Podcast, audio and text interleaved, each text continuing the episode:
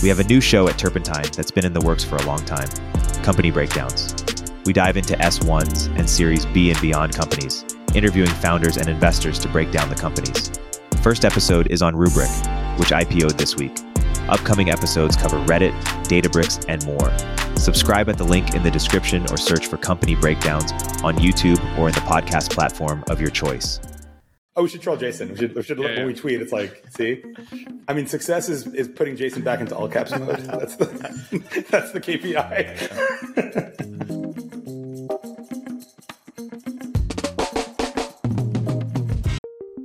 If you don't already subscribe to Turpentine's industry leading newsletters, like our new daily AI newsletter, Emergent Behavior, or Media Empires, you should. But that's not what I'm here to tell you about. The platform we use to power these newsletters is called beehiiv, and it's excellent. First of all, it was started by the same early team who helped build Morning Brew into a $75 million newsletter business. And they built beehiiv to offer that same powerful functionality to anyone sending emails. From essayists to business owners, the platform is beautiful, their text editor is intuitive, and they help you scale your audience with custom growth features. beehiiv has powerful tools to help you monetize your content. You can easily launch paid subscriptions or pursue an advertising model. The beehiiv platform will even connect you to premium brands to sponsor your newsletter. Not only do we use them, but thousands of the top newsletters in the world also use them, like Milk Road, Blockworks, the Lindy newsletter, and so many more. beehiiv's founder hooked up Moment of Zen listeners with a sweet deal. Get 20% off for three months with code MOZ. Visit beehiiv.com, that's B E E H I I V.com, to get started. I, I wonder if we should like just start giving context on the bet or something, or like uh, like should we do any intro? Everyone knows what's happening. Like if if if you're finding out about this bet for the first time on this podcast, uh, a how how are you listening to this podcast and is just like living under a rock on Twitter? So I think I think what we should be trying to do is the 201 version, right? Like and and actually what I would like to do is is push him on what is the nuance that you feel like you're, you know, when you're having to fight with Taleb and Yeah, Matt Levine and all these people who kind of like want to ad hominem reduce you down for dunks. Like, Yeah. here's a group of people. I don't. I, I mean, I'm my skin in the game here is I'm sitting in the U.S. I'm not not outside the U.S. still saying in dollars, but I think we can have an intellectual, interesting conversation about it. looking good, Balaji. Well, thanks, guys. I mean, the the whole SVB thing. If you think about how fast that happened, and how quickly the idea that a business checking account that that you might have some warning that it was going to zero, that that was that was a bailout, right? That entire language of just like a blitzkrieg on your bank account, zero it out and blame the victim. Just to explain what actually happened there. Do, do you know what actually happened with SVB? I have um, an article that lays it out, okay, at a high level, what actually happened. People tried to blame SVB on the depositors, um, and they tried to make it seem like it was some, you know, bailout or something like that. But what actually happened, what's actually happened, and this is almost like insane to understand, is as in 2008, the bankers lied, but now it's not just like the the retail bankers. This time it's the central bankers, the banks, and the banking regulators. They have lied to all dollar holders and depositors. Basically, the money is gone. Um, there are unrealized losses that are absolutely colossal. All the debts are coming due. And they knew that SVB and others were insolvent, but they never notified you, the depositor. Okay. And they allowed their banks to hide their literal insolvency in footnotes until one guy figured it out. So let me go through that because that's a huge charge. Okay. When you fully understand the scope of that, that's an enormous charge. I'm going to go through these six links. Okay. So first, here is the Federal Reserve Bank of Kansas City. Okay. This is September 8th, 2022. The rising interest rate en- en- environment has led to unrealized loss position in community banks. Now, one of the things to understand about finance is um, the jargon is it's intentionally opaque to fool both them and others. Okay, like uh, in, in 2008, that you might see people tweeting, "Tell me you don't know what a CDO is," without telling me you don't know what a CDO is. And the whole point is that nobody knew what a CDO was, including the guy selling it or the guy buying it. It was meant to have combined condescension and you know like oh the smart guys have figured it out and so on people just quote words without fully understanding them but ultimately the fundamental test of reality was is this guy paying a mortgage or not um, and all the slicing and dice and all the complexity made the obvious question hard to answer for other than an outsider who's coming into the system. So if that was what it was in 2008, that you know the the houses, the mortgages weren't being paid, the simple fact. Here, the simple fact is that the banks are insolvent. Okay. And just to show you, like this graph over here, that looks down and to the right in a pretty nasty way. Okay.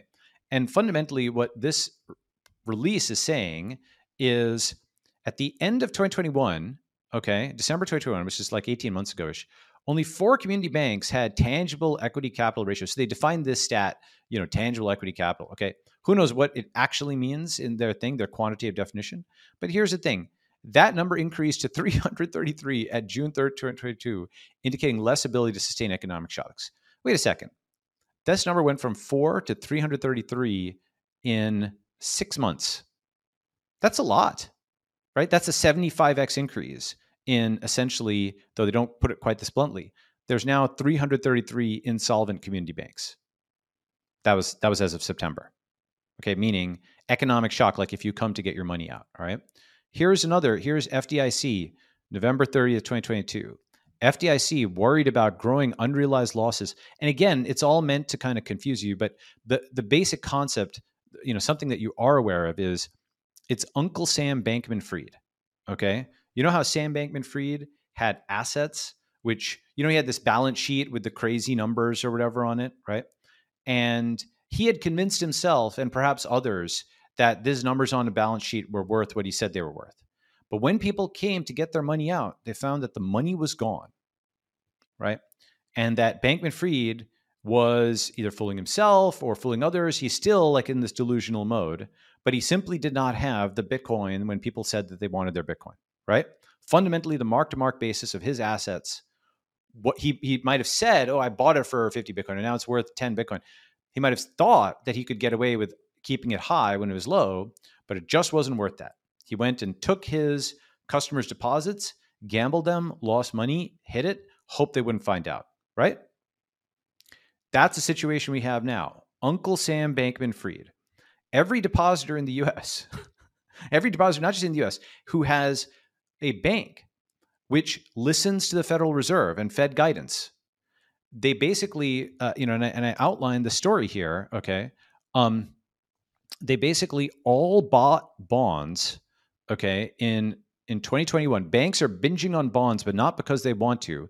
So they all bought these low interest rate bonds august 25th 2021 okay? This is like mid 2021 and then what happened was um, jerome powell did a surprise here we are. He said he was going to be patient on hiking rates.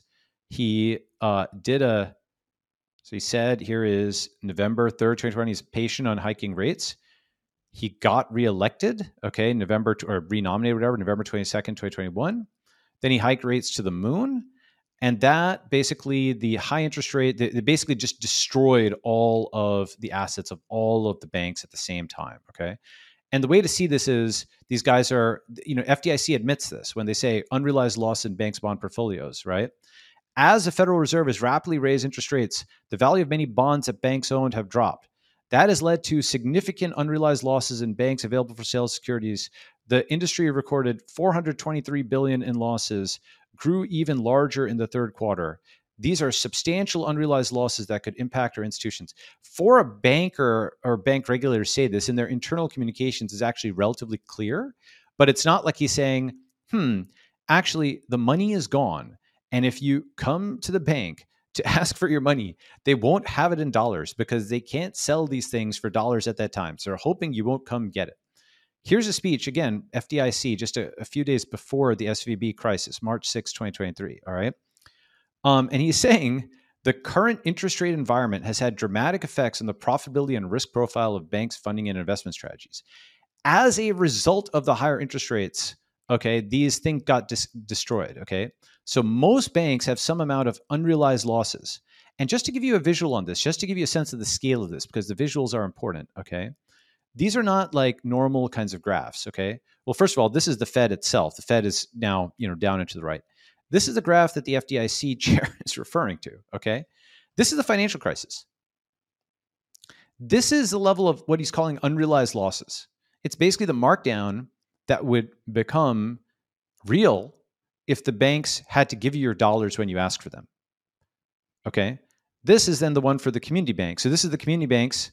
This is the like commercial banks like Bank of America and so on are on here, SVB. And and this is the central bank. All the banks are out of money. And they're hoping you don't come. And look, okay. Do you understand the scale of what I'm talking about? That is actually insane. All right. And can uh, I jump in, can, can, please. can I jump in for a second? Yes. so I mean, you're probably right that those are unrealized losses, right? But again, there's and we went into this in the last podcast. There's a big difference between insolvency and illiquidity, right? Insolvency insolvency actually means your debts are higher than your assets and your equity should be zero. Illiquidity means I have a bill to pay, I can cover it with the wealth I have, but like it's it's in like in my house and you can't like sell one tenth of the house. You're Right. saying that you're saying that there's massive gains in treasury, but that's true, but they're backed up by the US Treasury, right? So we get to phase two, right? Okay. So, or really phase three. So essentially, what happened was um, none of the banks had enough dollars on hand in the event that I mean, it's not. I'm, I'm simplifying it because it, again, all the stuff is made intentionally complex. Let's put it. None of the banks had enough liquid assets on hand. Okay. If enough depositors came and asked for their money, the money was gone. But, but, that, but that's true of any bank. I know that's true that's, of any bank. I know, and I, I exactly. So that's again, the whole thing is meant for camouflage. This is not your typical fractional reserve situation. There isn't enough in the banks on a mark-to-market basis to cover withdrawals. They knew this through all of last year. This is not the typical fractional reserve situation. It's far worse than that. That's why SVB collapsed. 12 days ago, 14 days ago, we had zero dead banks. Suddenly, we have um, already we have Silvergate, we have SVB, we have Signature, we have Credit Suisse, we have First Republic. Okay, and and and this is important. As per my model, but nobody else's model, WSJ finally acknowledged dozens of banks may have risks similar to Silicon Valley Bank. 186 banks that may be prone to similar risks.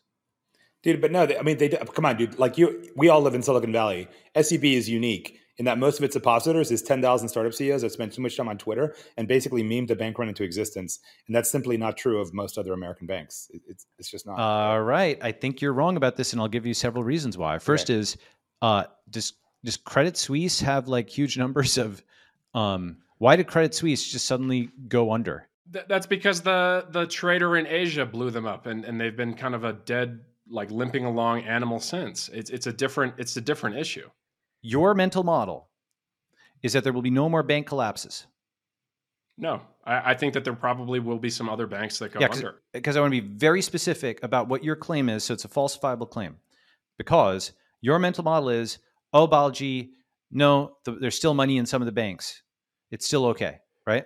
My model is there isn't, and the BTFP program is now allowing. Basically, what happened was a few of the banks now had these bank runs, and BTFP, as I'll show you, they have now printed like Independence Day levels of insane money printing to send it to the banks so that when giant runs come, they have enough money to cover their deposits. So they have just basically gone and they caused these huge losses, and now they've printed those losses and they've just basically turned all of that into like liquid cash. They have massively increased the amount of liquid cash in the system. So we're in endgame. We're in the we're in the space where all the, all the debts are being printed away. How does that cash end up in the economy in this case, Bob? Uh, here, so here I'll show. And again, it's something where it is intended to be confusing, but if you look at the uh, Bianco research tweet, so one thing is in the previous. Oh yeah. So first of all, here is okay. This was the Fed's previous policy. Okay, you know it's like reducing its balance sheet and so on, blah blah. And then in the last week, okay, in one week reversed half of all the QT, three hundred billion dollars. Okay, newly printed money. Now here's the thing. Do you know what they said? March 12th. Actually, here, I'll show it to you here. Um, oops. So, one thing to keep in mind, all right, is um, do you know who Jean Claude Juncker is? Is okay. the ECB guy? ECB guy. You know what his big thing is? When things get serious, you have to know how to lie. Okay. That's his famous quote. When things get serious, um, here, where is this? This is his famous quote. When it becomes serious, you have to lie. Okay. Why? Because central bankers know that if they panic people, then they'll run away and then they can't, you know, impose whatever capital controls or haircut or something like that, right? So the time to you know get very concerned is when you know Sam Bankman-Fried is saying you know FTX is safe, assets are safe, right? Okay, like you know, remember this? Um, what was it? Bankman-Fried. What was it? How do you put it? He's like, um, competitor is trying to go after us with false rumors. FTX is fine, assets are fine. Remember that? Dude, Strong what, what the fu- sorry, just to be blunt, what does that have to do with the situation right now? I mean, I agree with you that he was trying to meme a thing. What does that do with now? Okay, what does that have to do? Well, have you you haven't actually seen the Fed website today, have you? They've put out a statement saying assets are fine, the banking system is sound and secure. Statement: uh, The capital and liquidity positions of the U.S. banking system are strong, and the financial system is resilient. I, I get it, but here's one and thing I think and and and coordinated central bank action to enhance the provision of U.S. dollar liquidity. The Bank of Canada, Bank of England, Bank of Japan, European Central Bank, Federal Reserve coordinate to enhance provision of liquidity. This is basically emergency swap lines. Yeah, you know what this is? It's everyone, everyone and their brother buying dollars, which is why the dollar hasn't tanked relative to other other currencies because no one perceives. This is, is what I think you're missing in your analysis, Balaji. When there is an international crisis, everyone buys dollars. They don't dump dollars because there's nothing else to buy. Ah, so now we get to the well. So now we get to the key point. Okay, now we get to the key point. In 2008, the U.S. dollar was too big to fail. That is no longer the case in 2023. Uh, God help us if RMB is the alternative. Okay, that's what Dalio's model predicts. Okay, but the thing is, in 2008, there wasn't an alternative, and so the inflation of 2008 was exported to two different places. Right, first, the inflation in 2008 was exported to the Arab Spring, where the food prices, um, the Arab Spring, basically here. Sorry, I'm not following the argument. Why is the U.S. dollar no longer the world's reserve currency? Uh, What- several reasons. So first is well, okay, it's currently the reserve currency, but why will it maybe not be? Well, first is um, like the U.S. So they have just printed so many dollars that people are now uh, concerned with the integrity of the U.S. banking system itself, and um, so and moreover, these bank runs that are happening now, of which there have been several, and there's going to be way more. That's why they've got all this cash at the discount window. When you don't, when when you just had forty thousand of the most, I don't know what to call it. Let's call it the early adopters, people who had trust in the U.S. banking system. Their deposits could be gone overnight. That is a low trust system. The U.S. banking system is no longer a high trust system. It's something where literally all of your money, your company money, can be gone overnight, and they'll blame it on you, the depositor, and say it's a bailout for wanting your money back. That's like some third world country. Okay, that's Argentina. All right, that faith is now anybody who who could get their money out is now doing that. And so, what does that mean? Right now, it means foreign banks. Okay, um, again, God help us if it's China, but there's several things that has happened with, with the US over the last 10, 15 years. Uh, the first is the use of sanctions has meant that a huge non-dollar economy has grown up around the world. So dollars being used as a weapon to such an extent, they've been trying to sanction so many people that there's significant cross-border trade now that's non-dollar. Dollars only, I think, 59% of cross-border at this point. Number two is within the US, tens of, or perhaps 100 million people or more no longer trust banks or media after the financial crisis in the last 15 years. Number three, we have Bitcoin, which is the hardest asset around. And unlike everything else in the economy, as Peter Thiel said, it's one honest signal. It can't be seized with the key press. That is different. But that's not true, Ba- Balaji. You, you literally shut down the fiat rails that turn Bitcoin into dollars, and it's over. So this is the big race of the next 90 days. Okay. The, ne- next 90 days are a race to figure out uh, how many people can get to Bitcoin and get to the lifeboat before they try to shut down the rails. Now, here's the thing they're not going to be able to shut down the rails worldwide because Saudi and UAE and these other countries won't listen to the USA anymore. Okay. So, you know, the US only has um, basically your, your network distance from Blue America is your sort of saving grace. And there's kind of two axes, several axes in which you can move. Okay. Um, the closer you are to Blue America, both physically and digitally, the more your risk. Okay. Digitally, because you will be a dollar holder and a dollar holder will be the bag holder. They're printing so many dollars right now that, um, you know, and again, I'll show you this visual over here. But- So then the question I don't understand is why would these sovereign countries, Japan, Canada, the European Union, go and increase their dollar exposure if that was They're not sovereign countries. They're occupied by the U.S. military. Japan has a huge U.S. military base there, right? Canada is totally dependent on the U.S. But then, then how is Saudi Arabia and UAE under that model not the same thing? They, because they have got American defense contracts. Blanket. Yeah, not not as much anymore. After the whole MBS thing, yeah, yeah. No, have you seen? They're, they're, much less so than they used to be. They've done deals with China and whatnot. MBS has pushed back on the U.S. I don't think he even shook. Uh, maybe did he shake Biden's hand? I'm not even sure, but he's definitely, for example, he refused to bail out the Credit Suisse. Do you see that?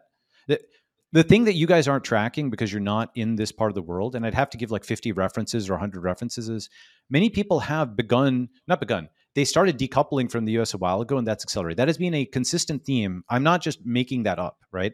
That is something which has been true for a while. The US is no longer the center of the universe. For example, like, you know, that thing with the millionaire migration map? Did I show you that?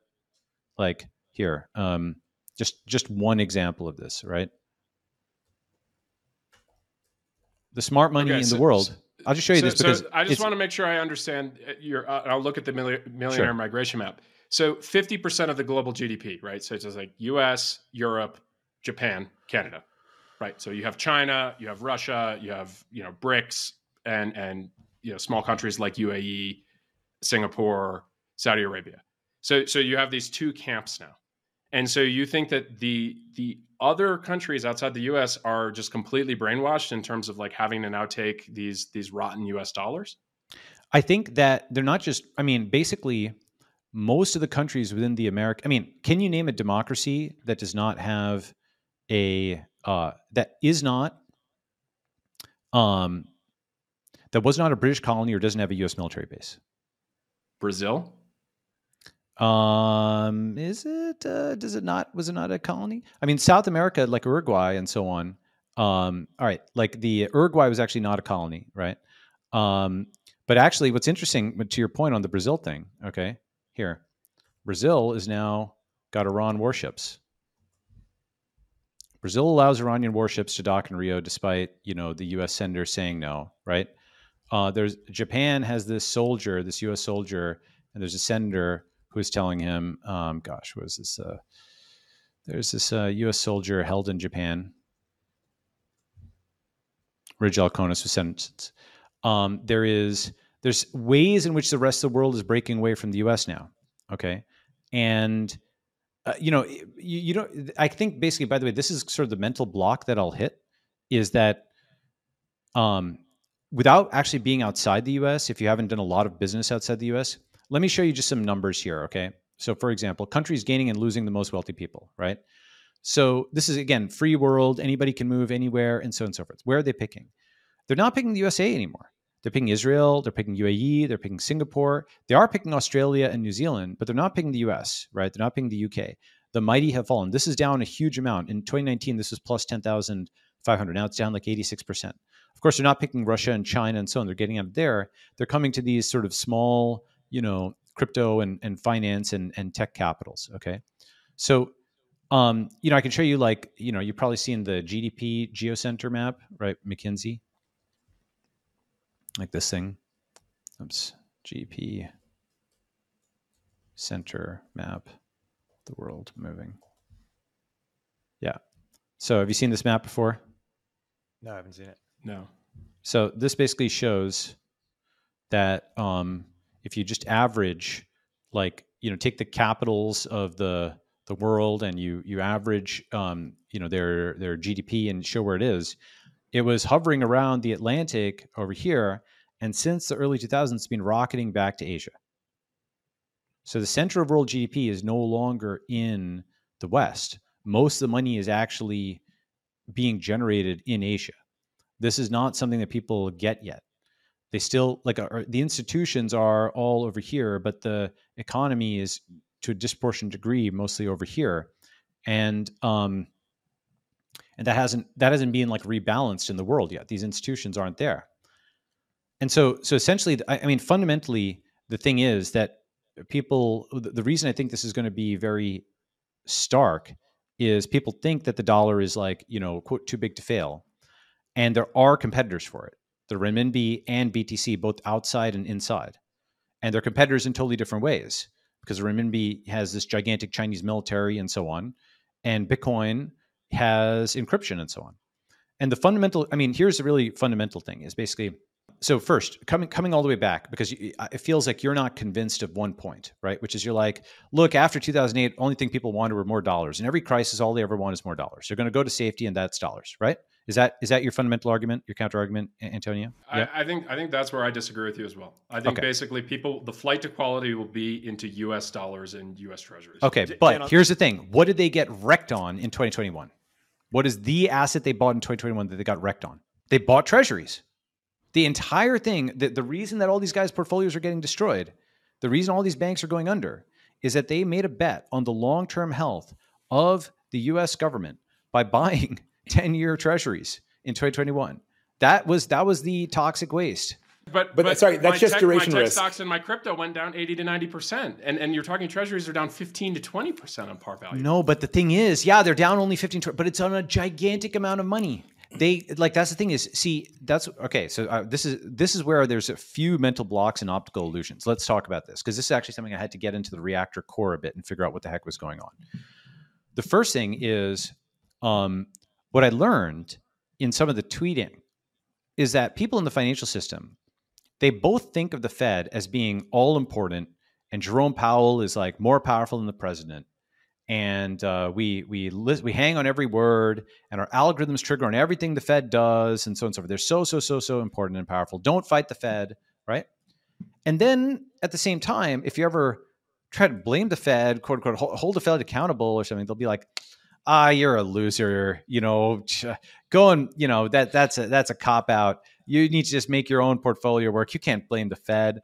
Um, you you you know and plus i don't even listen to what they're saying i i just you know i take it with a grain of salt i make my own portfolio you know i've got my own secret sauce et cetera et cetera right so they simultaneously have a mental model where the fed is both all powerful and not responsible for anything okay and this optical because they think of the fed as like the referee okay? So like you know for example the three point line is set at a certain spot in the basketball game and then you play there. And you can't like get you know maybe you might yell at the ref once or twice but if you're constantly yelling at the ref and you're you're you're directing your criticism at the ref you don't know how to play the game shut up you're a loser get off the field right? That is kind of their model because the fed is the sun around which the entire system operates okay?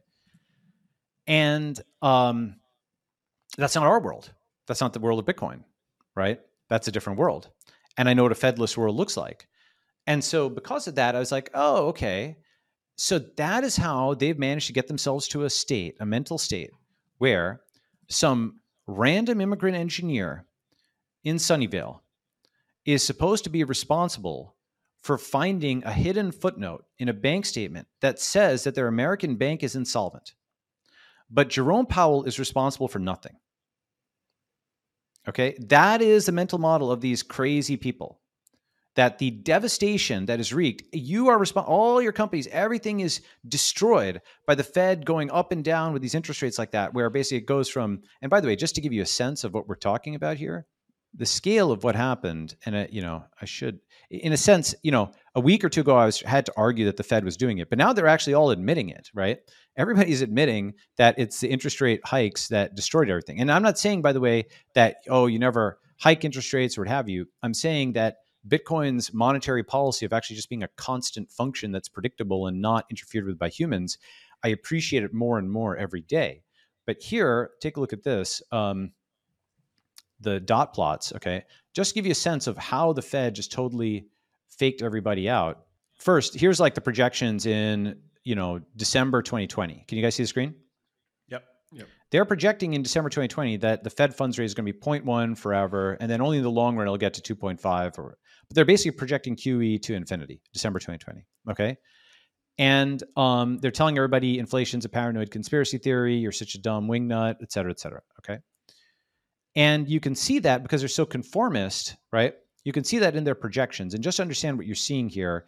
This x axis is time, y axis is uh, the, their, their projected interest rate and there's this is nine quarters okay and so um, first everybody's projecting low interest rates for a while then it's very slightly okay and then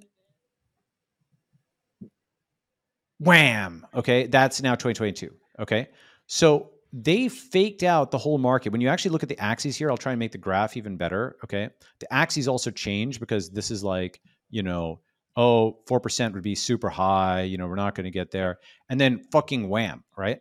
And so what happened was all of these people invested on bad guidance and got destroyed.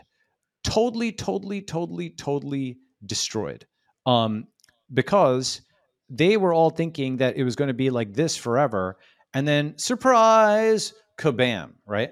And raising it from, you know, the last 10 years or whatever of low interest rates, nobody was allocated right. And remember, you know, these guys were saying highly unlikely they'll raise rates, you know, will not raise rates, uh, rates near zero, um, not to raise rates, right? This is October 23rd, by the way, 2021. Okay.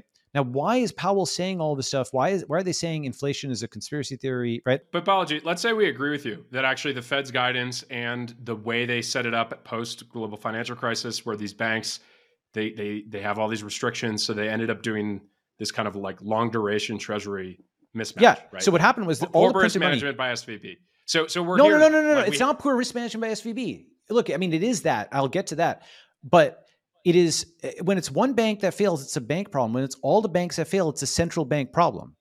Dude, but hold on. But look at this plot. Commercial loans are going down, right? Yes, you The know why? is- it- it- That was well, that was then. on. This is August 2021. This is August 2021, not now. Okay. Okay, So dude, but if, if if credit gets crushed and the banks fail, demand goes down. It's deflationary, not inflationary. what what you're talking about is oh, if the wings go up and the plane does this and that. No, we're talking about plane crash. So all of your all of your kind of cause and effect things are not going to be operative in what is about to follow. Okay. So, but but let me let me go back to this. Let me go back to this. Banks are binging on bonds, but not because they want to. See, you see how this guy was like, nobody made them buy illiquid long term bonds. Actually, they did because the Fed printed so much money that their normal source of commercial loans went away, and the Fed told them that interest rates would remain low forever. So here's what they said. So basically, um, customer deposits are all time highs, and so the banks have turned to government bonds. When the yield briefly rose, the banks, hungry for higher returns, rushed to buy them. A scramble by the spike in interest rates didn't last. So 1.75 was considered like high in August 25th, 2021. And so that could help keep a lid on rates for some time. It is one of the things keeping rates lower. The dynamic is unlikely to change. So all of this stupid Pravda type guidance, um, it's the same thing that's happened with so much else in society where masks don't work before they do. The science says this and the science says that. These insane political flip flops that happen back and forth now will totally destroy you if you wrote a contract based on those flip flops for hundreds of billions of dollars. And that is exactly what happened. The Fed will never hike interest rates. Inflation is not a problem. The Fed has always signaled that it's going to hike in, in interest rates because inflation is a problem. Do you understand what I'm saying? That Eurasia is at war with East Asia destroyed the American and the global, the Western financial system. Do you understand what happened? That, I mean, this is the proximal cause, right? Everybody bought the same asset at the same time from the same vendor, namely the Fed, who destroyed it in the same way, unpredictably, basically it led all these lemmings off a cliff at 0.1%. They all bought these bonds because every avenue was closed, banks binging on bonds, not applicable. By the way, you know, you have to stick party line until the guide changes. Okay. Everybody had to maintain that inflation was going to be low, our great Fed, because they've got all these Fed licenses. They every hint of contrarianism had been leached out of the system. You know, they, they actually mentioned this that like the uh, FOMC doesn't want any disagreement. It's like a board vote, you know, where all the board members are supposed to vote the same way at the same time.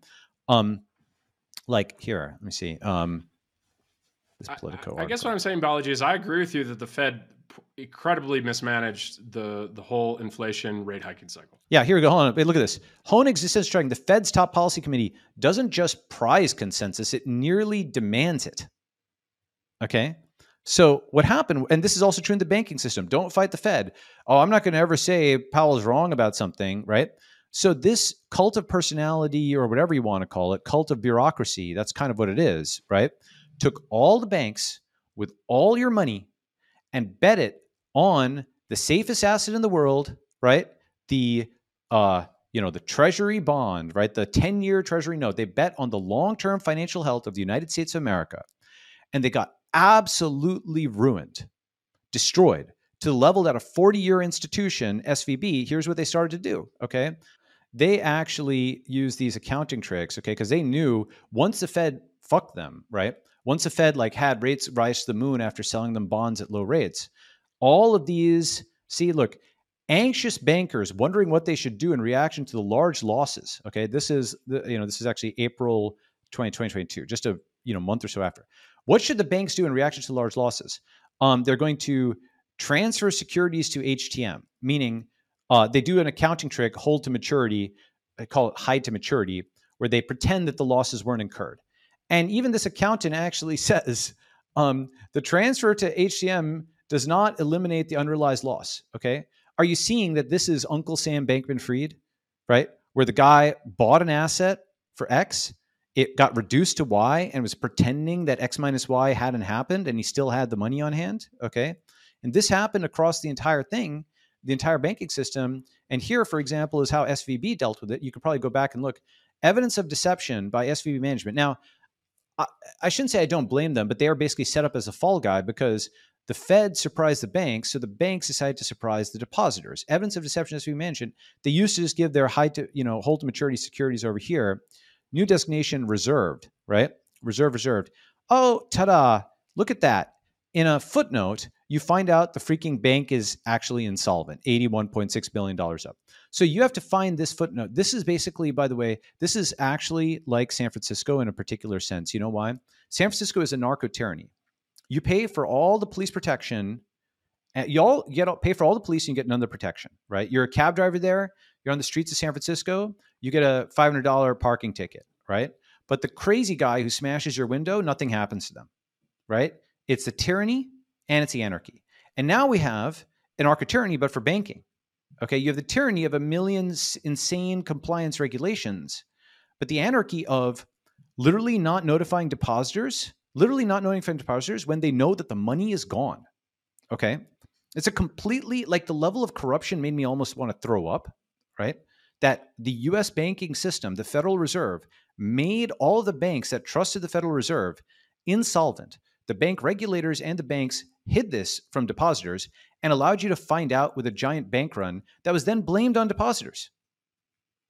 That's literally what's happened. So, first, let me pause there because that itself is bananas. It's like it is like South America type stuff.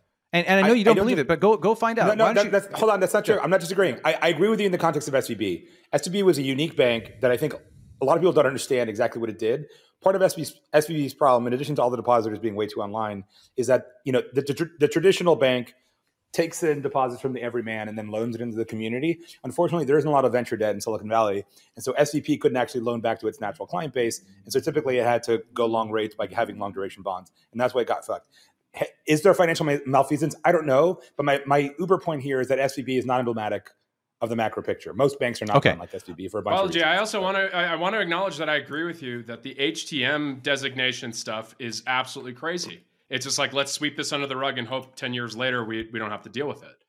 But the important thing about HTM is those bonds pay back par at the end of the duration. There's not going to be okay. These are 10 year bonds. All right. You know what? The worst bet in the world in 2021 was betting on the long term financial health of the United States of America. And the worst bet in the world in 2023 is going to be betting on the short term health of the United States of America. Like uh, you, you're just not. I, I feel like you have to kind of go and poke into this a little bit more. All right. The degree of like insolvency in the system, all of the debts from all the wars and all the printing, we all knew it would eventually come due. And now what they basically found is because those bank runs happen, right? We've now moved into phase three. Okay. And phase three is okay, yes, uh, they're discovering that the banks don't have enough dollars, you know, or let's say liquidity more generally. They don't have enough liquid assets to pay for withdrawals if people came, came and took their money out of the bank, right? The unrealized losses are too great. So what's the Fed doing? Now it's got this bank term program, right? Um, oops, here we go. The bank term program, the B- BTFP, okay. And um, so, first of all, by the way, Antonio, you're wrong. SVB is not unique. Dozens of banks may have risk similar. I could have told you this. That's what I was saying a while ago. 333 banks. You know, the Fed itself knew that the banks were bust, right? the Fed itself is literally publishing things saying, you know what, there's 333 community banks alone that are insolvent in their own, you know, obfuscated language. Okay. And um, the, this new BTFP program, by the way, is bananas because uh, you know, as soon as it came out, this came out right alongside when they said they were, you know, um, backing up depositors at uh, at SVB, and it said, "Oh, at first it's um, here. Take a look. The first version was March twelfth. It was twenty five billion, right? Okay, and they're not going to need it. Two days later, it becomes two trillion, right? Uh, no, four days later. Sorry. Okay, so here we go. The, this backstop, right? Uh, you know, we are creating a new thing uh, available up to 25 billion as backstop. And basically, what it says is the new program, and what it does is this is the key thing: these assets will be valued at par, meaning that hold to maturity classification, which was hiding those losses. They're like, you know what? We'll make it actually, we'll lend to you as if it was worth 100 cents on the dollar. There you go. An additional source of liquidity against high quality. So now you've got the cash on hand for all these bank runs that are going to happen. Okay. And so that means is this 25 billion okay they said we don't need to draw on these backstop funds that we will loan out to people. Um, just if, of course they lie because as Jean-Claude Juncker said when it gets really serious you have to lie. A few days later 2 trillion how about that? That's a 100x in four days. Isn't that amazing? A 100x increase. The thing that they said they didn't need and they fooled you for fooled the you know the the ones who want to think you know there's you know this is fine it's a 100x how about that? And moreover the uh, you know here's the this is not like theoretical money anymore okay? Um, you know even qz uh, is admitting fed's discount window is lending to banks at 2008 levels okay? 152 billion. And you saw the you saw the graph i showed right? Like the um the ones that looks like independence day. Here look so basically all, all, these guys just don't get it they just don't get it because they're still within the there's relatively few people who have dug enough into this to ask questions from like outside the system. Here, does that look like a normal graph? That money is rushing to banks for the bank window yeah. borrowing. How is it actually borrowing? get into the economy to cause because, hyperinflation? Because it is all of these people who are now concerned about the solvency of their um of their like whether like they're going to have an SVB situation are going there and wiring money. That is what is Where happening. are they wiring the money now? Exactly. And this is the fundamental question. Because there's a branch in the road. The bad branch is to wire to a big bank. You wire to a big bank, and they'll happily take your deposits, and that's a Venus flytrap. The correct approach is to put as much as you can into Bitcoin because that is the asset that can't be seized. And what's going to happen, whether it's um, whether you know this, the amount of money that has now just been generated, okay, with with what this easing is, I don't know how long it takes for that inflationary pressure to hit the economy but it'll be probably pretty fast because you're talking about hitting, you know, it's now user tangible. You know the big difference in all the previous bailouts, okay? You know, enterprise versus consumer. 2008 was an enterprise situation where it's just banks exchanging paper with each other. This is a consumer situation where people are seeing that the money was gone at their friend's bank, at their employer's bank, right? The money was gone in the US banking system and the depositors were blamed. And they said, you didn't do your diligence, right? So everybody is basically moving their money to either the big bank or outside the country or into Bitcoin. And so that is why this is no longer a theoretical number, it is a realized number. Does that make sense? But but to your point, and and so just from an anecdotal standpoint, everyone I know who's moved money from SVB at First Republic, they've moved it to a big bank. They have yes. not gone all in on Bitcoin. I know because they have to they have to pay taxes, they have to yes. pay their rent, they have to pay all this stuff. They can't go and, all and in on Bitcoin.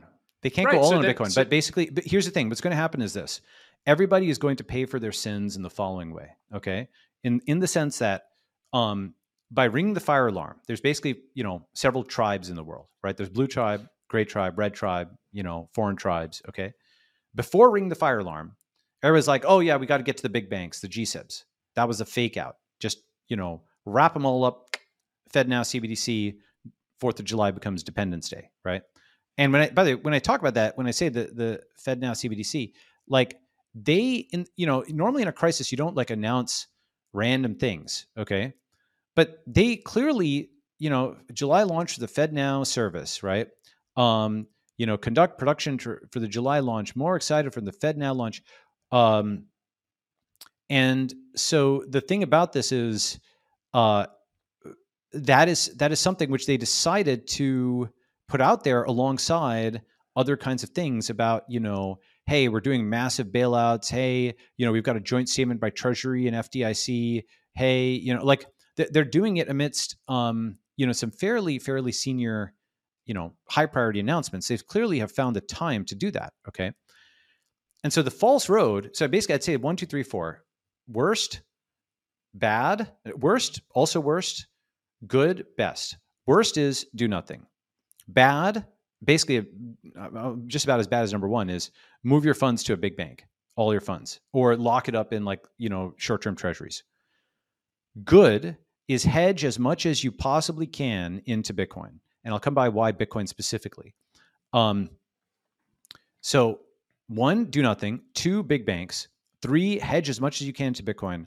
Fourth hedge into bitcoin and get to a crypto friendly jurisdiction within the us that's places like texas and florida Wyoming, and uh, Mississippi, Montana, Tennessee. These are places that have passed bills to protect crypto miners, bills that say in, in, Texas, for example, that digital currency you shall not be infringed, you can't take it away, right? Or outside the U.S. in places like UAE or Singapore or uh, you know, actually, I wouldn't do Switzerland anymore. Um, even Palau, like these small states, or interestingly, yep. El Salvador, right? Places like that, right? Places that respect crypto property rights. Um, if you do, the, I think you're going to be better off for what comes the closer you are to number four. The worst is do nothing. About as bad yep. as big bank only. Good is hedge into Bitcoin and hold, and then hedge into Bitcoin and get to a crypto friendly jurisdiction. Now, should I explain why I think that? Why that one, two, three, four? Basically, everyone's going to pay for their sins because the more sure. you back the dollar and the more you trust the dollar, the more the weight of the dollar devaluation will hit you because you've been lured into this Venus flytrap and you've been lured into thinking that the US is invincible and that the devaluation will never occur. And of course, they would tell you, and you know, like it cannot be uh, defeated, uh, blah, blah, blah. Go ahead. On, on, this note, Balaji, can, can you describe the Dalio argument really quickly? Sure. I, I think people don't appreciate the tough situation the dollars in. Yeah, yeah, yeah. So, so, so essentially, um, you know, Dalio did this really, really good I encourage everybody to watch this video again with this new lens. I mean, insofar as I'm making a contribution, by the way, the big thing that I'm doing is I'm giving a completely different narrative for the events that we are all witnessing. Okay. The narrative that you have heard is, oh, this was something which was like some uh, SVB specific thing and these tech guys or whatever, right? That's what you heard. Okay. Similarly to, um, you know, at the beginning of Corona, oh, it's just some stupid Chinese thing. You don't have to worry about it. It's racist if you worry about it, blah, blah, blah. Or it's a paranoid conspiracy theory to say that it was a lab leak, right? Remember that? Paranoid conspiracy theory? Okay. Yep. And that paranoid conspiracy theory, which I tweeted about in as diplomatic a fashion as I could at the time, turned out to then become the conventional wisdom two years later. Okay. Similarly with inflation itself in 2021. Remember when that was a conspiracy theory? Actually, here, let me show mm-hmm. you that. Ready? Um, inflation was also a conspiracy theory. When um, all the great and the good stop worrying about inflation, inflation fear lurks, even as officials say not to worry. Powell downplays inflation risks, Yellen foreshadows future spending. And then kaboom, look at this. Foo, right? So, like, you know, or, or if you take a look at, you know, even Axios admits this um, trust in media all time low, right? Balaji, you're talking to a podcast of kind of anti-institutionalists to begin yeah, with. Yeah, but so you're not you're, yet all the way there. It took you 10 years to, to get your test, your trust in newspapers down to this level. You're going to need to get your trust in banks down to that level in like 10 days or less. But but here here's the thing where I disagree. So I agree with you on uh, Fed mismanagement of the entire rate hike inflation cycle, all the transitory that was probably political. I agree with you on this HTM stuff. I agree with you. It wasn't just an SVB thing. The thing that I disagree with you on is the average person in America is not going to move their money into Bitcoin or out of the country. There are going to be some people who do it on the fringe, for sure. Right? I, I spent 10 years working in crypto and, and at Coinbase. But but the average person is going to be happy with whatever comes down from the Fed's backstop and the, you know, we're going to value these treasuries at par and, and we're just going to wait out the duration risk, just like they did in the global financial crisis. And so that that's where my point of view is. And so I have not been convinced that this time it's different. Okay. So, well, first of all, on the phrase "this time it's different," finance people, not not you, but finance people will often whip that out to say, "Ha ha ha ha, you're yeah, so I'm naive." Not, I'm not throwing it. You, uh, I'm using it as the, the yeah, yeah. But if you think about it, the opposite. What this time is different. Said sarcastically, not saying that you're doing that. It, when people say it sarcastically, what they mean is things will never change. Oh yeah, this time is different. Lol, because things are always the same in their world, right? And it's not the same in our world. Sometimes things are different. AI is different. Things are very different, right? So our world is about things being different and how the future is not the same as the past and can be very different. Okay. And uh, you know, my model is this is if you watch Dalio's the short version is my model is if you watch Dalio's video, this is the big debt crisis. This is the messy inflationary deleveraging. The Fed did not have strategic advantage, but it's had tactical advantage. That is to say, it's confused people about what is actually happening. It's just a series of bank runs, which uh, are caused by the banks actually asking the Fed to please print me money to dilute my bonds. Now I can, you know, uh, I, I, can I can pay for them. But all the banks are now understanding that the Fed has now. Um, it's sort of like the banks have agreed to allow the Fed to monetize the debt. That's basically what's happened. All the bondholders and all their underwater bonds have probably signed something for this BTFP program saying, "See, we want you to print the money to give us the money." But because they all did it at the same time, now they monetize the debt. And the fundamental question is if that's just some gigantic pool of money sloshing around their system, it doesn't matter. But if enough of that gets withdrawn to BTC because it's a one number they don't control, you have the infinity over 21 million dynamic start to happen. Okay, they cannot control the number of Bitcoin. They have massively increased the number of dollars.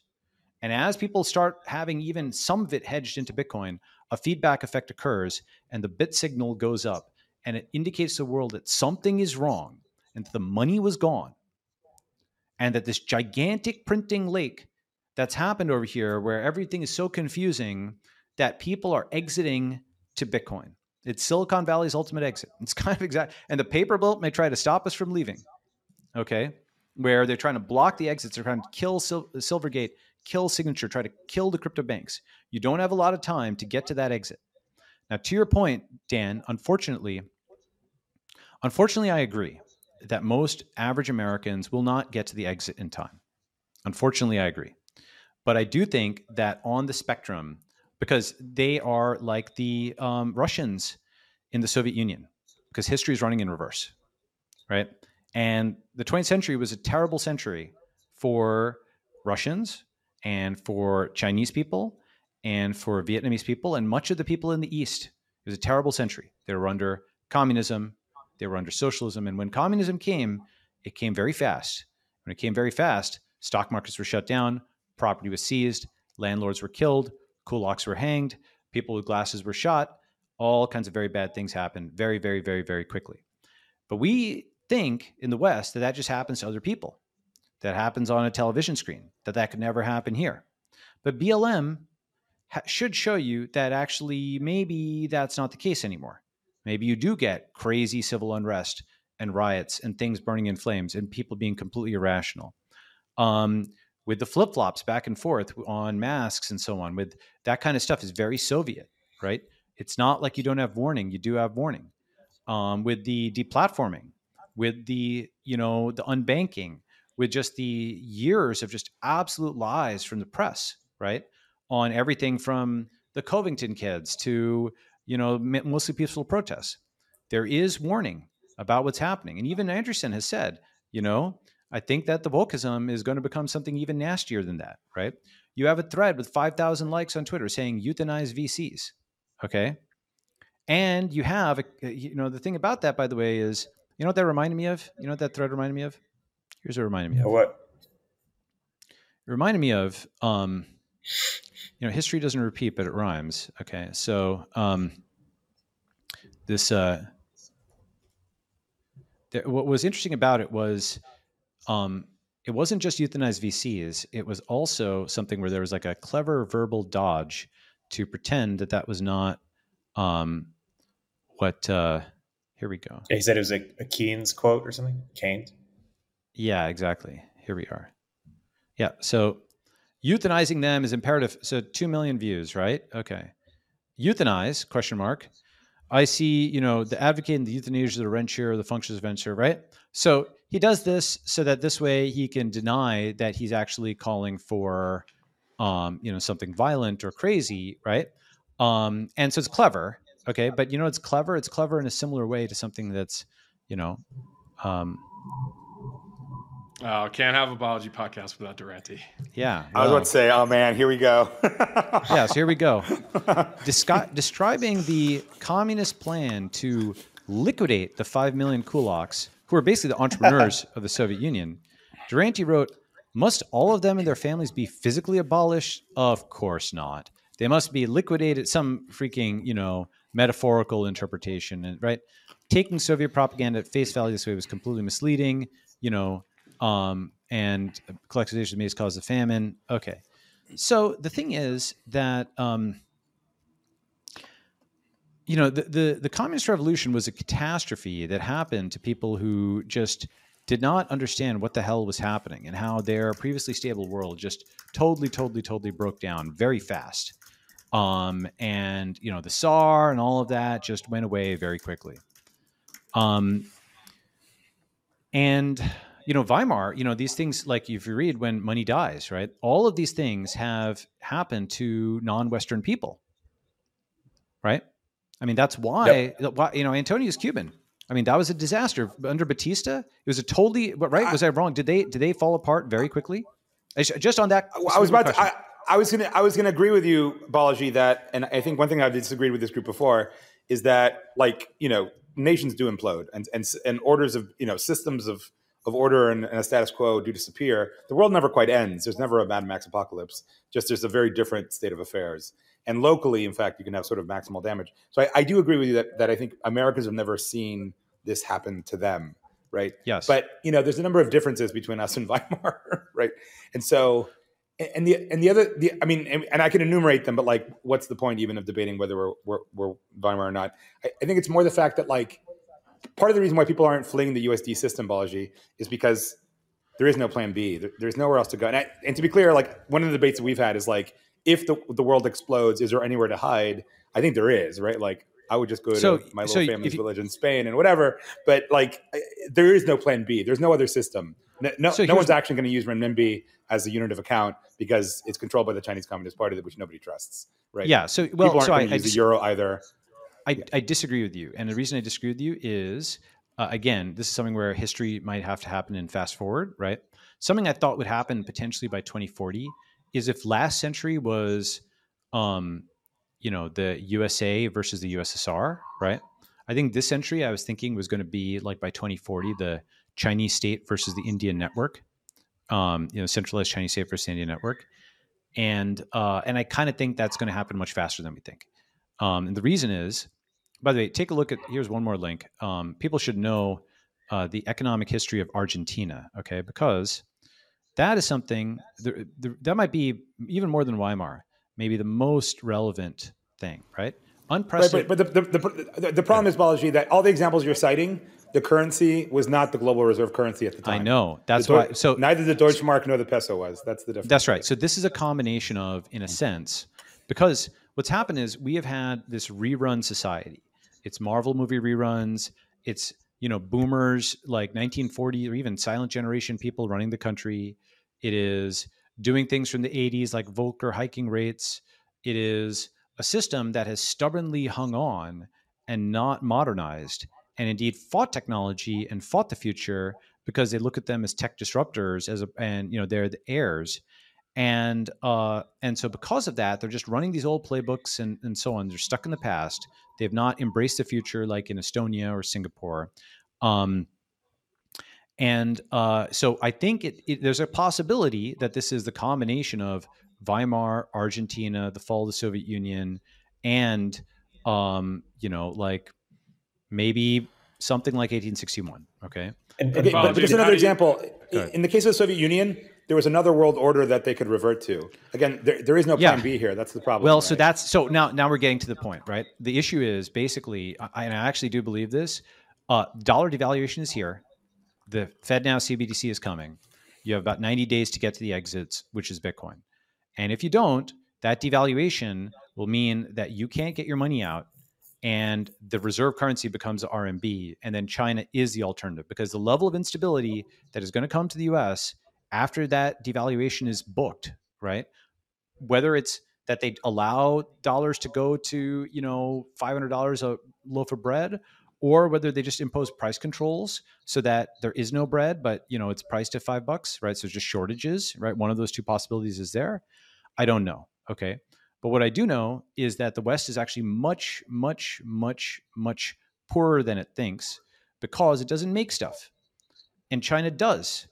And if we don't get enough people in the free world out to Bitcoin in time, we won't even have a chance at freedom after this because I think the Chinese are going to be very powerful. But now yeah. let me talk about the Argentina thing. So here we go. So Argentina, um, see, until the middle of the 20th century, such a scenario was simply unimaginable. Life was splendid. Argentina's economy was growing. It's a country that crashed in an unprecedented fall. Argentina, when ranking among the world's top economies, to at the very bottom of the list. And you know what, what happened? It was considered one of the most stable countries in the world, the wealthiest and most influential country. And into the boom was nowhere in sight. Everything was great, except this guy Juan Perón. And you know what he did? Guiding principle is profligacy. If nothing else worked to go into debt, print money, and let inflation gallop. Does that sound familiar? Right? And tariff barriers. Me, Argentina first. Tariff barriers were put in place. And also, how about this? The purchase of Great Britain's alien railway system, hundreds of billions of dollars on but, like railway that doesn't but, work. right? Let me jump in really quick. Yeah. Uh, Dan and Antonio, uh, what would need to be true for you guys to believe that um, the U.S. loses its reserve currency status?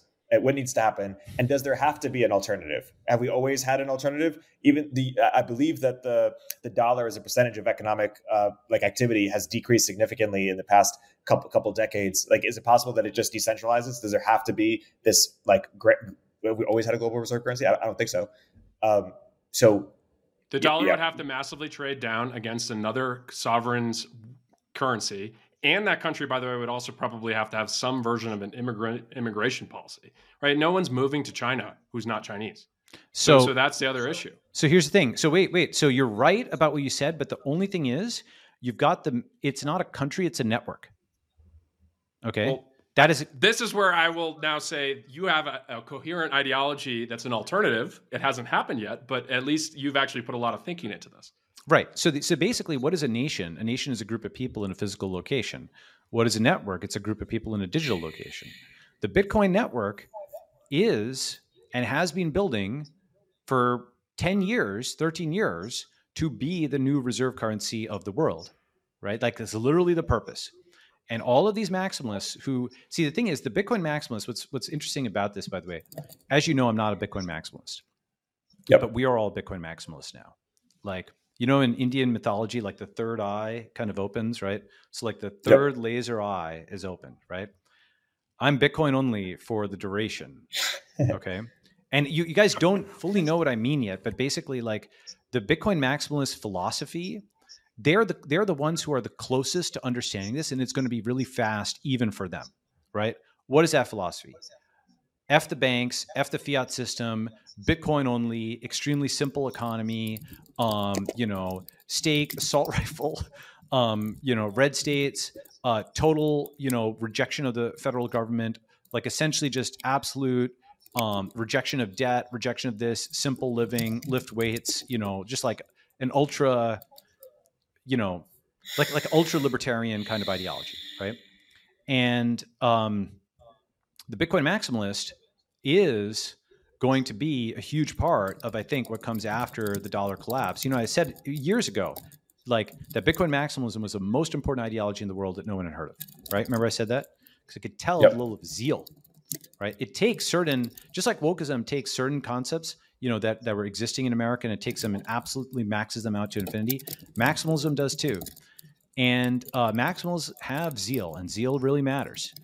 And so, um, so the thing is that basically, uh, when when you you know what what I actually think happens is um, those red states are all going to be passing anti seizure bills.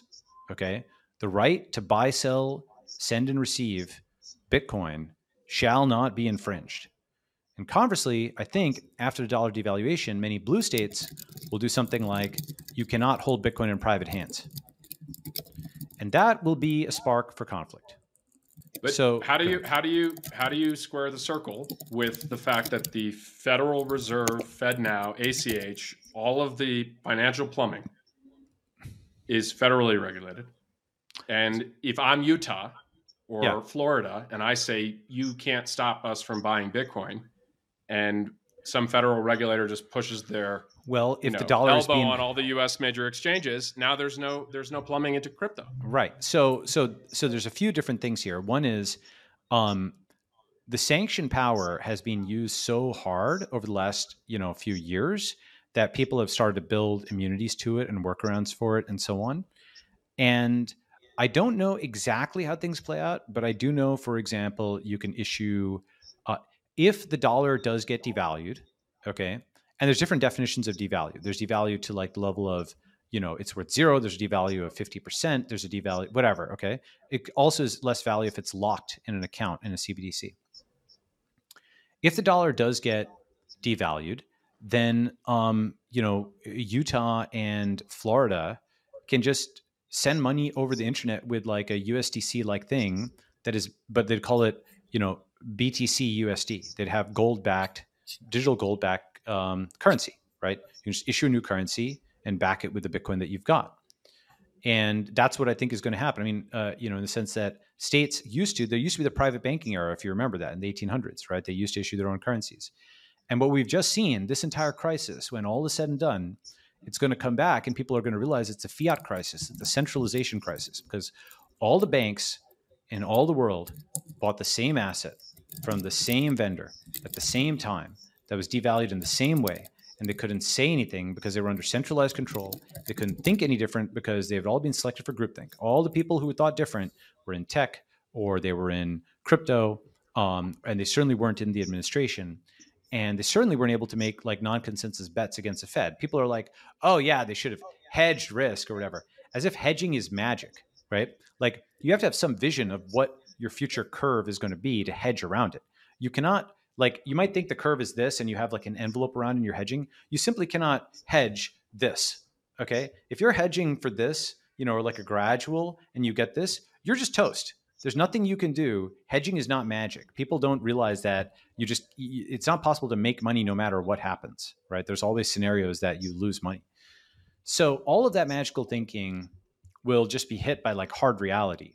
And uh, on the other side of it the people who are best positioned right now, unfortunately, um, maximalists actually get this best, right? So I say, unfortunately, I mean, maximalists are the best positioned to understand what's happening. That it's just going to happen much faster than even they thought. Yeah. Do you think that there's, what do you think the possibility is that you are directionally right or, or right, uh, right on what's going to happen, but uh, wrong on the timing? I lose the bet, but that over the next few years, th- th- this something like this m- might happen. How, I hope I lose go a bet.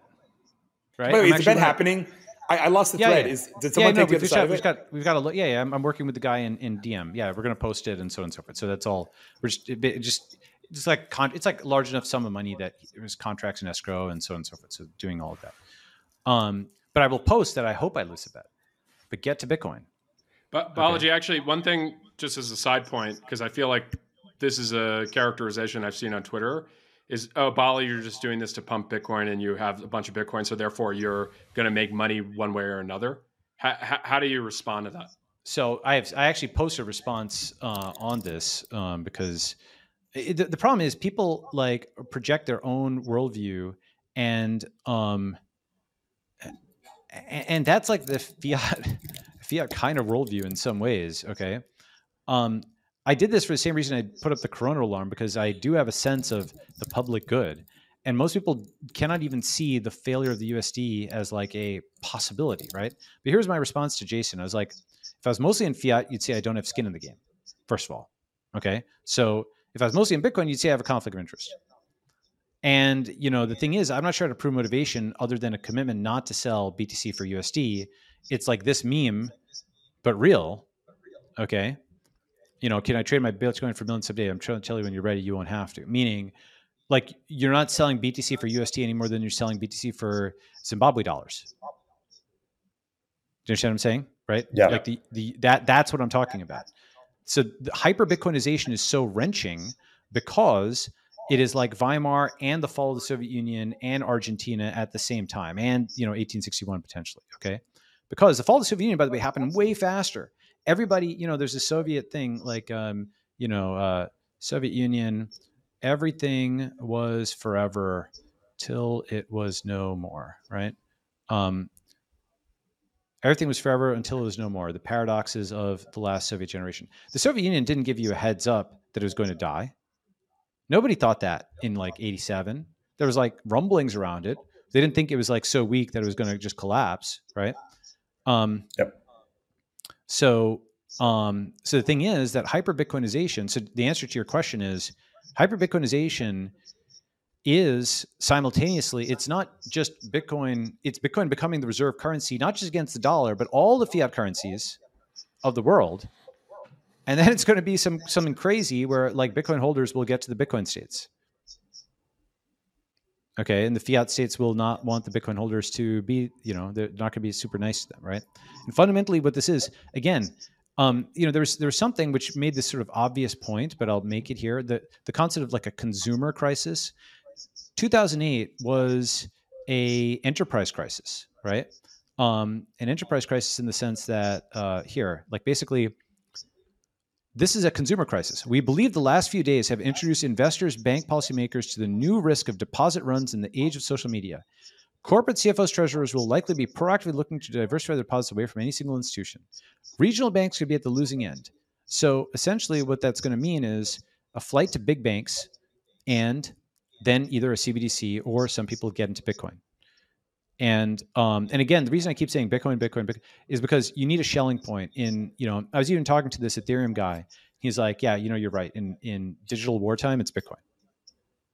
Right. So, So, So- so, so Balaji, Balaji, the go ahead. one last one I want to ask though is yep. so 90 days from now, and you, know, you have some people who've who've followed the advice they they go into Bitcoin. For those who stay in dollars and move into big banks, what what what what's the next step in your mind? So is it now all of a sudden prices start going up? Like I like that's What what, I I'm think- just trying to understand. Well, so here's the thing: is basically, um, part of the point of putting out that tweet was to make the point that the first of all, when I put that tweet out, it was not yet acknowledged to even be a banking crisis. Okay, if you go and look at these head, like I was seeing this once I had put together that the central bank, the banks, and the bank regulators had no had caused and hidden the insolvency of hundreds of banks from you, the depositors, with all manner of mumbo jumbo, where they lied to themselves and lied to you, Uncle Sam Bankman Fried where they don't have the dollars on hand. And that now, once they we found out with that first bank run, the SVB, they've printed the dollars. Okay. And I'm just explaining in plain language what actually happened. Um, now they've printed the dollars so that when you do come for it, you'll get them and you'll wire them to a big bank and they'll roll out the CBDC in July. That's how much time. That is basically about 30 days. I mean, 90 days, right? So that July rollout of the CBDC is what you want to get ahead of. Because after that, they'll probably close it off and make it very difficult for value to escape the system, just like China, where it's very difficult for value to escape the system and you're just locked in. Do you see what I'm saying? So, you think capital controls come, come Oh, yeah. second half of the year? I mean, here's the thing. The problem is every country has rehearsed lockdown.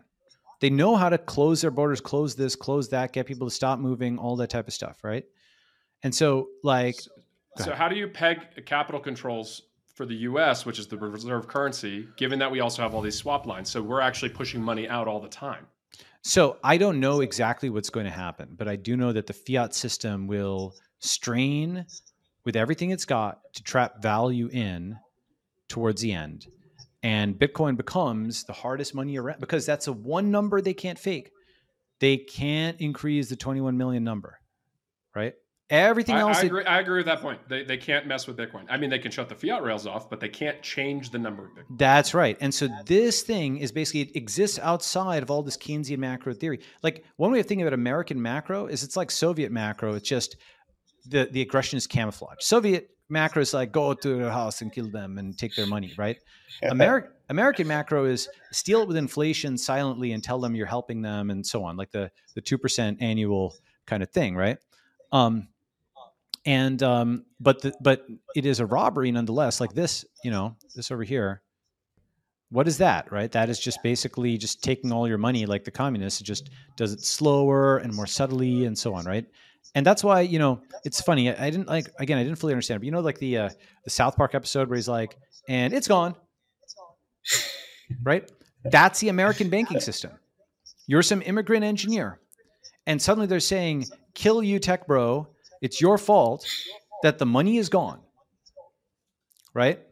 Literally, that's what a lot of people I knew were like, "What happened to America?" These are all just Indian guys or whatever, and they're like, "I'm," and and it's so many of them said to me, um, they're like, "I trust the Indian banking system more now." Oh my god, I'm out. I'm back. Woo, woo. They were like a heart attack. Their entire business about to die, right? And they're being blamed for it as a bailout. You know, when they didn't do anything, and they're like, "You should have seen it on paragraph 57," right? So you have to like put your head into the model. Like 96% of the world is not American. And also 50% of America doesn't really trust the US government very much. And they shouldn't. And you guys shouldn't. And I, I, I'm not claiming a, a ton of trust in the U.S. government. you are But- but you my- still have I- that residual amount. That's the thing is you have the residual thing which says it can be fixed or something like that. And that's how they get you is because you still like the I, American I know. doc- I trust American American people and American society, right? American culture, American entrepreneurship, right? Like tech America. Like to, to go back to the point of Yeah. we don't build things. Yes, we don't build the stuff that you know the iPhone that we design and make the chips for, by the way, and then we send it over to get assembled. But the like. SpaceX is an American company. They build those rockets in Los Angeles. They're an internet right? company. Tesla. Yeah, yeah. They're they're located. The thing is, they're mentally located on the internet. They're physically located in America, and that's the thing. Is the internet is the next America, um, and we haven't like for example, his staff. You know, okay, maybe SpaceX is a little different because maybe because they have they have to hire Americans by law or something like that, right?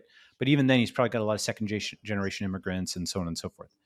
Right, And- but that's that's the American values, the American people, right? Like Antonio and I, you, you like we're all the ch- children of immigrants. I, I would say, yeah, but exactly. But that's the thing is, we are about as American as America is British. We are the next thing. The internet is what comes after America. And here's the thing: like being a tech guy in the U.S. after this, some people will blame you for SVB, and some people will blame you for having Bitcoin, and you probably won't uh, actually want to be in the U.S. That's what I think. Okay, euthanize VCs. Here's the thing: if they said euthanize your race, you would certainly be on the next plane out because you have an immunization, right? You, uh, immunization. You, you've you've seen lots of movies that talk about genocides of race, right? Attacks on the basis of race. But most of the, those in the 20th century were not on the basis of race; they're on the basis of class, right? Go after you know the kulaks, hang them high. You know, like just again for folks who don't know, um, basically. you're, you're in a pro like you know like let's not make sure we go to communist America here. But, but I, I just want to go back to is I don't think the second half of the year the average American is worried about where their money is. Like they, their Was debit he- card's going to still work. The bread is not going to be five hundred dollars a, a loaf. Like it's so like that. That's the that's the disconnect that I don't have right How, how big like, a difference was 1918 from 1917 for the average Russian? That's a completely different situation, though. Was it? You you they decapitated the government in a in a in a coup like that. Like, do do you think that that's going to happen? History doesn't repeat, but it rhymes. And in this case, if the Fed is the government, right, because they're more powerful than the president, and a new reserve currency is elected by the people of the world,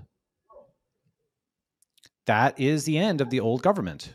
But fifty percent of the world just just increased their dollar exposure with the swaps. That's where that's where I'm still like not not seeing the. because you're we're still we're like on day first people didn't even know that there was a crisis okay? Now there are two options against usd is no longer too big to fail. There is btc and there is rmb and we better pray that btc is the alternative here and it's not rmb and now the thing is what's going to happen is if you i mean look put it like this. There's a continuum of you know what connor you, you know connor's tweet right connor's tweet was Yeah. like what, what can you want, you want to put it up he's like The uh, Balaji was right. no no he's like the worst thing in the world something like that Go ahead. Yeah, it's the original Balaji was right tweet, right? Which, by the Yeah. way, I adapted to that New Yorker cartoon and uh, tweeted yesterday. Went over quite well because people thought it was funny. I, I actually I've seen it on a sweatshirt, dude. I want to actually want it on a shirt. I want Yeah, Balaji's the right. one of the NFT guys has made it into a sweatshirt. I, I absolutely want that. By the way, I'm, I'm gonna have to pop Balaji. Sure, But th- thank you for joining. it. I don't want to interrupt the conversation. By the way, opinions are like vectors. They, they possess both a direction and a magnitude. And I think we are aligned vector wise. I think magnitude wise is where the opinions differ in terms of how far along that line. i'm glad because so long as you're in bitcoin and in a crypto friendly jurisdiction that's like I don't know about timing. So I'm glad. If all I did was I got you to get into Bitcoin and get into crypto friendly jurisdiction, then I sacrificed for you. I'm serious. I'll have you know. I'll have you know. I've been I've been in crypto for ten years, right? So no, no, no, no, no. But but but you're still in California. I'm not currently in California. Okay, right fine, now. fine, fine. But I might that's be what in I'm saying. Red America, Balaji. All right, fine. Okay, but that's what I'm trying to say is get out of Yeah. blue states, get out of blue coins. Get out of blue. I'll blue I'll have you know, currency. Balaji. When the, when the thing hit, I actually did put Bitcoin in a hard on a, on a hardware wallet. Actually, I'll have you know. I had to figure out how how cold storage for the first time, which is a little dicey. And then I screwed up the pin, and I had to reuse the recovery phrase. It was a total mess, but I I, I did do it. I, So. I actually also have to bounce, but if you guys want to continue, but otherwise, I thought this was a great discussion and Thanks, guys. very civil and int- intellectual. Great. Yeah. Bal- Balaji, thanks for thanks for coming on. Uh, maybe, maybe let's let's wrap on that, Sure. and I'll uh, I'll edit it and get it up. Okay. Um, but I, th- I thought this was a great uh, great overview, and um, appreciate you uh, you sharing it with us and and uh, and our audience. All right. Thanks, guys. Okay. Bye. So, yeah. Hey everyone, Erik here. At Turpentine, we're building the first media outlet for tech people by tech people. We're the network behind the show you're listening to right now. We have a slate of hit shows across a range of topics and industries, from our AI and investing cluster of podcasts to shows that drive the conversation in tech with the most interesting thinkers, founders, investors, and influencers, like Econ 102 with Noah Smith. We're launching new shows every week, and we're looking for industry leading sponsors. If you think that might be you and your company, email me at ericaturpentine.co. That's E R I K at turpentine.co, and let's partner together.